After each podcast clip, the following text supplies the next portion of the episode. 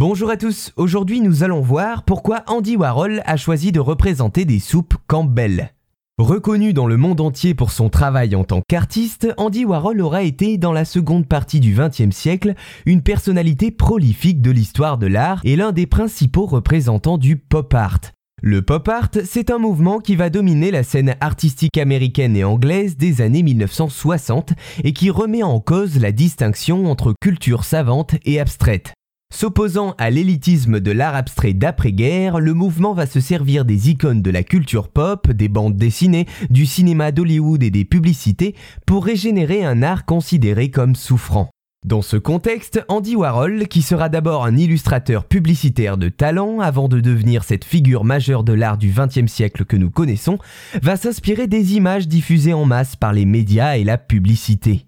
Celui qui aura été controversé pour s'être considéré comme un businessman dont les œuvres étaient l'équivalent de produits fabriqués en masse va se faire connaître à partir de 1961. À ce moment, il sort sa première création artistique, la célèbre série de Campbell's Soup Can.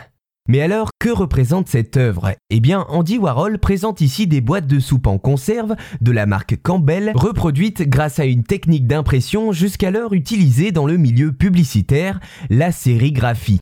En raison de ce procédé permettant la copie d'œuvres à grande échelle, qui deviendra une signature chez Warhol, de nombreux débats fuseront posant la question de l'unicité de l'œuvre d'art et de la création originale.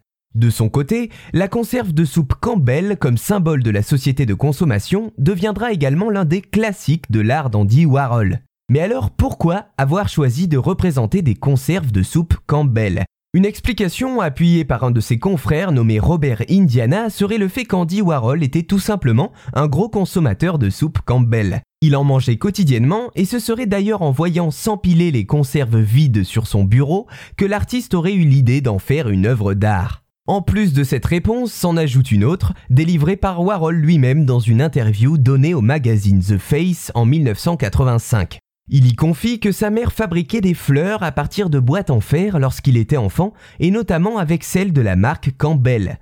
Ainsi, cela serait également une sorte d'hommage à ses souvenirs qui, une fois transformé en toile, fera sensation au public lorsqu'il sera présenté pour la première fois.